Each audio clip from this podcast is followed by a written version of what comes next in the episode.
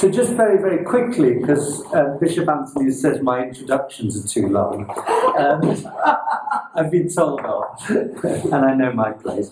Um, uh, Bishop Anthony is the Assistant Bishop uh, to the Diocese of Egypt.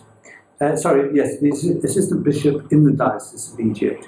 And he has oversight of 10 countries in North Africa and the Horn of Africa, including Tunisia, um, uh, Libya, Libya, Sudan, Algeria, Algeria, Sudan, and so on. And if that were not, and if that were not enough, he is also a canon of Westminster Abbey. Some of you might have seen him on the television last week, uh, committing a faux pas with the royal family when they, they visited for Prince Philip's uh, memorial service. But you can watch the news for that. Um, but uh, he has had a lifelong uh, devotion, I think is the right word, to uh, reaching out to the Christians and the three faiths that are in the Middle East and has um, had numerous done uh, untiring, numerous work in that area. Uh, because I have to keep the introduction short, I won't enumerate. So, uh, but you can tell us yourself. Um, so, and the title for his talk is Contemporary Dialogue Experiences.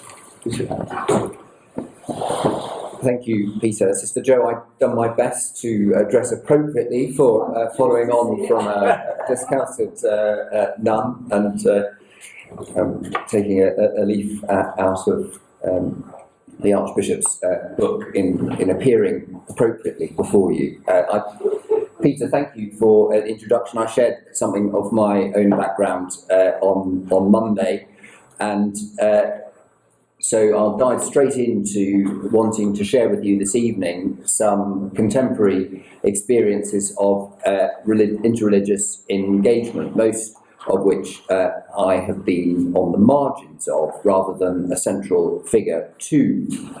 But uh, realizing that I was the only Anglican here, I think that's true. Don't check on online colleagues. Uh, but I've, uh, I've, slightly recast uh, what I uh, plan to say to give an insight to and ensure uh, that it's clear that I speak out of an Anglican perspective on these matters. I shall be drawing heavily on uh, a document called Generous Love uh, and uh, subtitled The Truth of the Gospel and the Call to Dialogue, uh, which is an Anglican theology of uh, interfaith relations published in 2008. It's, uh, it's been called an Anglican Nostra Aetate, perhaps rather presumptuously, and not, um, I think, by its authors. Uh, and the document itself acknowledges uh, that the developing tradition of distinctively Anglican theological reflection on interfaith relations has grown within a broader ecumenical context and has drawn significantly on the insights from other Christian churches. So if you find yourself uh, switching off or thinking, oh, that's Anglican, so it's not relevant to me, uh, you may find that is an indicator of some work still to do if you want to make your own some of what we are seeking to achieve in these days. That's fine, of course. The dictum, pray as you can, not as you ought. Pray as you can, not as, uh, as you ought, uh, can be transferred to the sphere of dialogue uh, whether ecumenical or interreligious. So I suppose my plea would be that uh, even if you find you can't relate to what I'm uh, saying, or you can't uh, engage in this uh, sphere of interreligious uh, dialogue, please offer encouragement to those who can or want to try, as you would to someone seeking to pray. So, as a, a, former member of uh, Archbishop Rowan Williams' staff, let me uh, quote something from uh, the foreword he wrote for a doctoral thesis of uh, Sarah uh, Markiewicz, uh, which researched the genesis and fruits of the Muslim scholars' 2007 open letter to Christian leaders uh, entitled A Common Word Between Us and You. I uh, had a part to play in the ecumenical conference that Archbishop Williams convened in preparing his response to that letter, uh, his titled A Common Word for a Common Good, or for the Common Good. Uh, in a way, the, that, that exchange of letters illustrates some of the different journeys to which I will make reference a little later. Anyway, the quote Dialogue between faith groups is more necessary than ever and more difficult than ever. No one could deny that we live in a period where religious identity is re- re- regularly exploited as a driver of conflict, sometimes appallingly brutal conflict, even when coexistence and a level of mutual forbearance have been common in the past. Persuading people to confront each other in a non violent context, to struggle to get inside the mindset of another tradition, is not everything but it is an indispensable part of moving towards something better than a cycle of slaughter. Yet, at the same time, modern communications and the hunger for simple readings of complex situations mean the dialogue is constantly undermined by myths and stereotypes. And because of that, a good deal of what attempts to be genuine dialogue can be hampered by an understandable nervousness about unconsciously recycling or colluding with such myths, so that good manners and blandness stifle the hard questions we need to ask of each other. Before explaining uh, one of the ways in which Archbishop Williams sought to nurture an environment in which such questions could be grappled with between Christians and Muslims in this instance, I should like to use a comment uh, by the Anglican Archbishop of Dublin, Michael Jackson, as an entree into defining what we mean by dialogue, uh, as he addressed the Council for Christians and Jews annual general meeting in 2017, uh, its 75th year, observing that earlier generations spoke instinctively of dialogue. People today increasingly speak of encounter.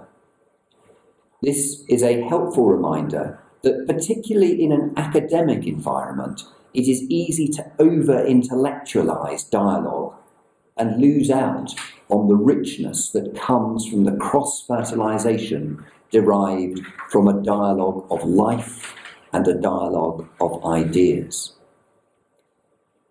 The concept of convivencia contains within it both of these dialogues, even though, as Chaim so effectively showed yesterday, the historical reality in medieval Spain did not live up to the richness of the term. A perhaps romanticized understanding of convivencia would seem to answer the political expedient seen in initiatives such as Prevent or the teaching of British values, namely to move beyond coexistence to social cohesion. But even that romanticized understanding did not seem to me to extend to the term Peter has used a number of times, and about which we have heard so fascinatingly from our three speakers already today the dialogue of the heart. And I say did not because listening to their contributions has opened my eyes to the potential fruit, and I shall want to dig further into how convivencia itself contributed, or whether it was simply coincidental. Being a Christian, I rejoice in having a trinity of dialogues to keep in mind of ideas, of life, and of heart. And it has been a fascinating discipline to examine the, vari- the various dialogue experiences I have and have had in the light of them. But for now, I'd like to use the insights of a Jewish scholar to dig a little deeper into the word dialogue. Dr. Ed Kessler co founded the Woolf Institute in Cambridge to provide an academic framework and space in which people could tackle issues of religious difference constructively. He observes that the word dialogue is often both misconstrued and ill defined.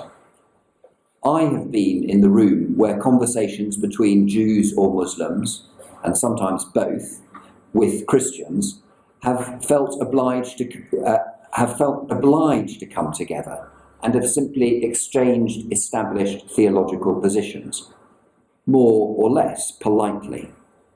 That is not dialogue. You could also describe as dialogue almost any communication, such as an email exchange between persons of two differing religious points of view. But dialogue is not simply synonymous with communication. For dialogue to take place, there must be a genuine hearing of the other. Alongside the distinction between dialogue and communication, we need to ensure dialogue is not confused with some of the quote, related activities that provide an essential framework for, but are not the same as dialogue, unquote. Interreligious relations are not the same as or equivalent to interreligious dialogue. Coexistence requires a relationship with the other, but does not imply that there is any dialogue, which is why I suspect some religious leaders are happy with coexistence whilst not being open to the consequences of dialogue. Assimilation versus isolation. The comparative study of religions is also not the same as dialogue. For sure, a degree of faith literacy is, and knowledge about the other's religion, desirable and can be an objective in itself. But my simply learning about Jewish or Muslim beliefs or practices, whether from books or from talking to members of that faith, does not count as dialogue. As Dr. Kessler says, in reality, dialogue consists of a direct meeting of two peoples and involves a reciprocal exposing of the full religious consciousness of the one to the other. Dialogues speaks to the other with a full respect of that other, of what that other is and has to say. This is never less than personal, but can develop in such a way as to be extended to a group and even to communities. However, it begins with the individual and not with the community. You might be forgiving, forgiven for thinking that he had sight of Sister Joe's text about uh, Saint Teresa, uh, Saint Teresa's spirituality, requiring the specificity, specificity of the local, which can then take on the significance of the global. And there is the beginnings of a further dimension to the answer of Chaim's question about how the overlaps and similarities of the mystical traditions of the three faiths, and as Reza pointed out, others too, how that dialogue of two ensouled and contemplative persons transforms them, which, although it is only one drop of water, has changed the makeup of the ocean. How many drops does it take for there to be a new ocean? Or the same ocean renewed. This sense of the patient building up over time of personal relationships of trust between individuals is a key feature of the dialogue known as the Building Bridges seminar, which Dr. Williams did so much to foster whilst he was Archbishop of Canterbury. And for 20 years now, the seminar has brought together a range of internationally recognized Christian and Muslim scholars for intensive study. these annual seminars, each lasting three or four days, have explored many of the most significant themes in the interface between Islam and Christianity. And indeed, it was sharing a train journey back to the UK from Rome in 2008 after one of those dialogues that I uh, was with Reza. Uh, Rowan had determined not to fly anywhere that year as a statement of commitment to environmental issues. And I've done a quick bit of research, and the theme for that year of the dialogue was communicating the word, revelation, translation, and interpretation in Christianity and Islam. And Reza gave a paper on the use of scripture in the common word letter, to which I've already referred. And you can see that in itself is, can be quite a contested area within and between faiths. But another participant at that same seminar was Abbot Timothy Wright, whose book is on our reading list for this conference. And I'm going to skip over an anecdote that has him as the Abbot of Westminster. Um, no, no, I can't because time. I'll tell you afterwards if I if I finish in time. Uh, but Abbot, Abbot, Timothy and Reza were both at the 10th Building uh, Bridges seminar in, in Qatar, uh, the last one chaired by Archbishop Rowan, uh, where the topic of study was prayer. And uh, if I have time at, at the end, and with his permission, I will share with you a reflection uh, given by Reza, as I think it is beautifully resonant with our setting and the dialogue of the heart.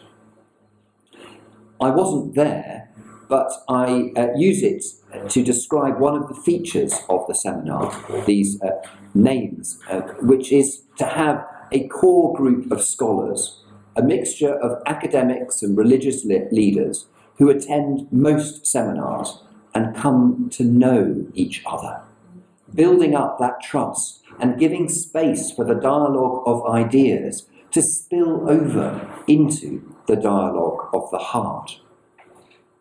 They are joined by local academics or religious leaders and leading experts in the theme under discussion. They study texts together from the Bible, the Quran, and other seminal texts from both religions. And this is very much in keeping with the approach enjoined in generous love. The Bible, uh, in identifying the message, quoting from uh, this document, in identifying the message of the Bible for the present, the Anglican method brings the insights of tradition and reason to the interpretation of the text in the light of experience. Our presence in and engagement with multi religious contexts lead us to read the scriptures in new ways.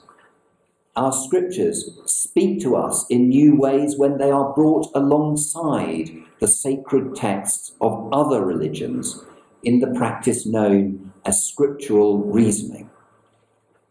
For example, believing ourselves to be in dialogue with God, enabled through the words of the Bible, it can be a profoundly humbling and creative experience for us to read the Bible alongside Muslims who likewise believe themselves to be addressed by the one God through the text of the Quran. And one of the most profoundly educative experiences for me has been to witness Muslims discussing amongst themselves their interpretation and understanding of their texts. And many of the Muslim participants said the same about the dialogue amongst the Christian attendees. And Jewish friends of mine have said the same about their experience of scriptural reasoning. And another feature of building bridges, at least in the years uh, that I had some involvement, was that there were some public lectures. And whilst most of the sessions were private to the participants, some in smaller groups and some in plenary, the very first Building Bridges gathering was a bit different. and reflecting on the appreciative conversation that occurred then, described as, quote, the hard work of listening and remaining serene whilst hearing views and ideas that could disturb and even distress. The kind of listening which is possible only when people do all they can to suspend their desire to judge, to control, to change the other person. Gillian Stamp came up with the description of four journeys historical, public, private, and reflective. She observed that the journey is an image in all faiths, carrying the sense of companionship and a future. In the course of the journey, people live, work, and think together. And there is likely to be at least the tentative emergence of a common mind, a common spirit, as well as a common work. And the idea of shared future, denied by tendencies of fragmentation, polarization, stalemate, is a given. And it seems to me, if these Toledo dialogues are to be effective, we will need to travel all four journeys. Historical. A lot of work has been done to appreciate the history of the three faiths represented here. Chaim and Peter's talks reminded us of the history of Spain, Al Andalus, El Sefarad. It's a history of three faiths. Wherever and with whomever we engage in dialogue, we need to understand their history, their story. The public journey. Those of us giving papers have been reminded by Peter of a forthcoming publication. And the public aspect of our time together has been built in to the objectives outlined on the first day. And it is that public aspect of it, which I think is both a challenge and a gift. Once two people can come to an understanding, there then comes the often courageous step of sharing it with others. Whether that be as a member of a local faith community or as a religious leader with broader reach. The private journey the conversations that happen in the gaps between formal sessions or in interactions away from the public gaze. This is when people get to know each other with initial wariness, moving on to a quieter, stiller listening, to gentle venturing into sensitive areas, to warmer, less detached interest in different beliefs. A move from curiosity to respect is in the essence of the spiritualities of all three faiths and other faiths. It makes possible a more attentive way of life.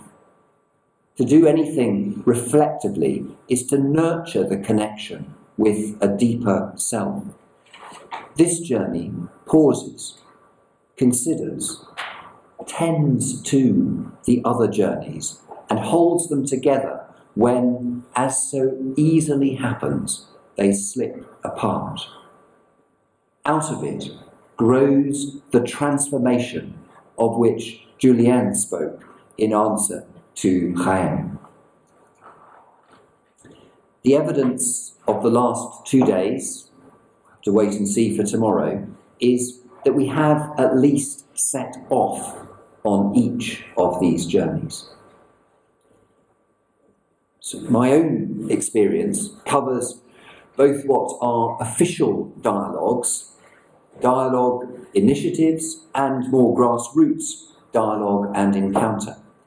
And in the previous terms of wanting to distinguish between dialogue and encounter, both are present in each of these. And there is a mixture of the dialogue of ideas of the, and of the dialogue of life. And although I shall need to re examine this in the light of what I've learned today, also the dialogue of the heart. What I thought might be uh, useful uh, is to share some paragraphs from uh, Generous Love and give some specific experiences with which I've been connected to a greater or lesser degree as a way of illustrating them in action, illustrating this theology in action, as it were. And I think I'm going to have to compress that a bit, so that if any of them pique uh, interest uh, or might be helpful to you, then uh, let us pick that up in what I hope will be a bit of time for question and answer afterwards, or time outside these formal sessions. In looking at the contemporary context and the uh, Anglican heritage, there are three acknowledgements. And that's once again uh, this wonderful trinity. It's no way uh, designed to be exclusive of those who do not have a Trinitarian interpretation and understanding of God, but it does offer a paradigm of confidence and humility as something, uh, quoting from Generous Love, urgent to Anglicans to live out in a multi religious and interfaith world. So, acknowledging that there is one God, the Creator. An Anglican approach dismisses nothing as outside God's concern, but attends to the world in its manifold differences in the expectation that it ultimately coheres, having one source and one goal in God. This is a discipline against sectarianism and a resource for living with plurality. It's a quote of the first acknowledgement. Well, uh, in, a, in a way, that's just me recognizing uh, what I share with the rest of creation, an existence that depends on God. Uh, but that union, that it, it, it is that union that is brought out in some of our explorations of the mystical tradition this morning and the Carmelite spirituality that Sister Jo has spoken of. For those on this journey, the plurality itself becomes something that can offer gentle rain and promote our spiritual growth. A second acknowledgement, acknowledging that God, quoting, that, that God is manifest in the particular human life of the Son. As Jesus' ministry, and as Jesus' ministry initiated an indefinite series of particular encounters, now limitless in reach in the light of his resurrection so the Anglican Church has sought, in making decisions, to attend to the particular contexts of its work. It has treated with caution generalized claims made for timeless and ahistorical systems. I guess that's the Teresan local informing the global.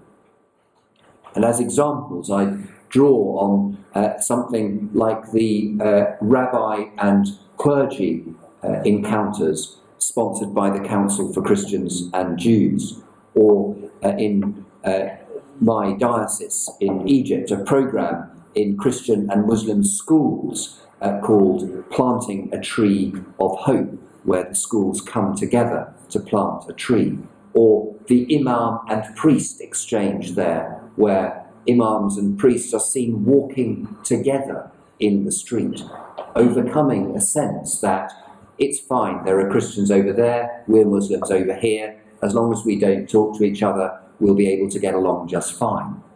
This is showing something beyond coexistence, coming together as leaders and giving permission for, in a local context, giving permission that can flow out into the community. And a third acknowledgement that the work of the Holy Spirit is not just about inwardness, but provides the operative conditions for flourishing social life. Anglicanism has sought the formation of social contexts in which pressures towards liberty and towards order are both made to subserve a positive vision of human community, to minister to whole communities, to find ways of enabling people of robustly differing convictions to live together so that a public good may be formed.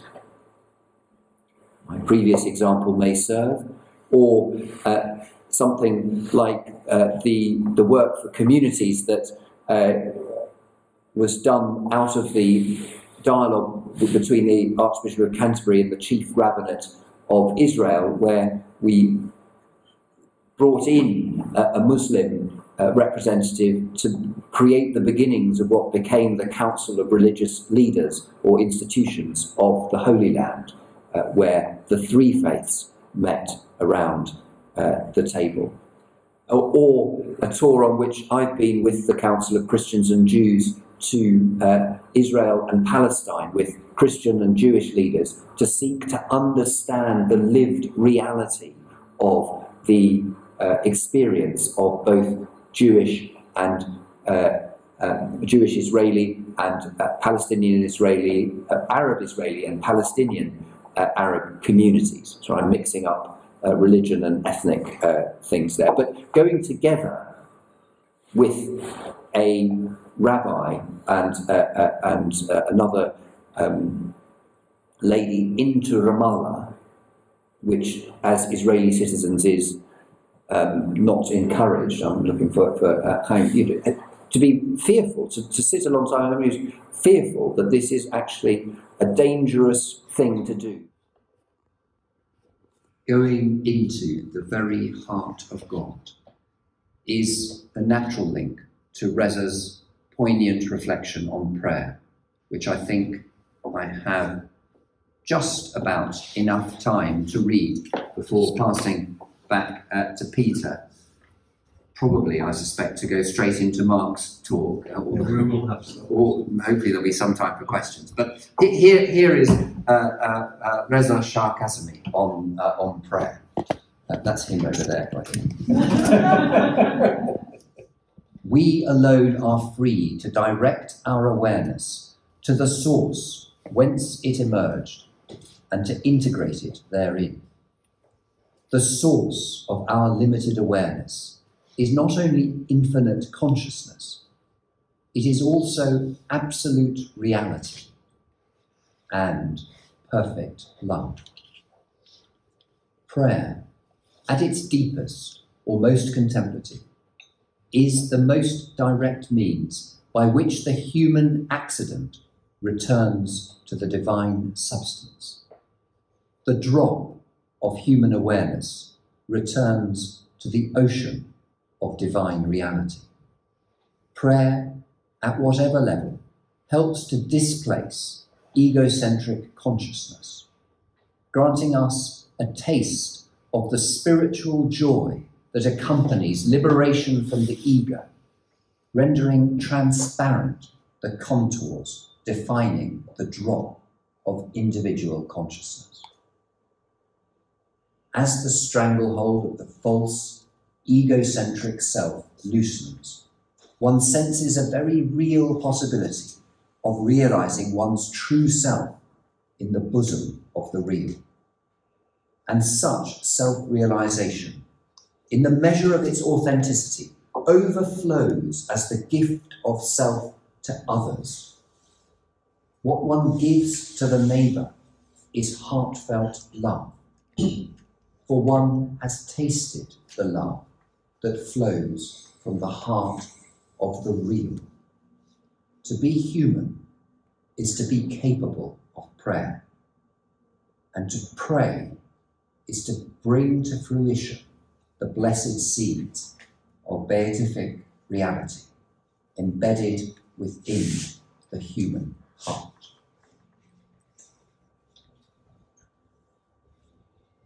And so is our dialogue of the heart, sustaining a dialogue of life and the dialogue of ideas.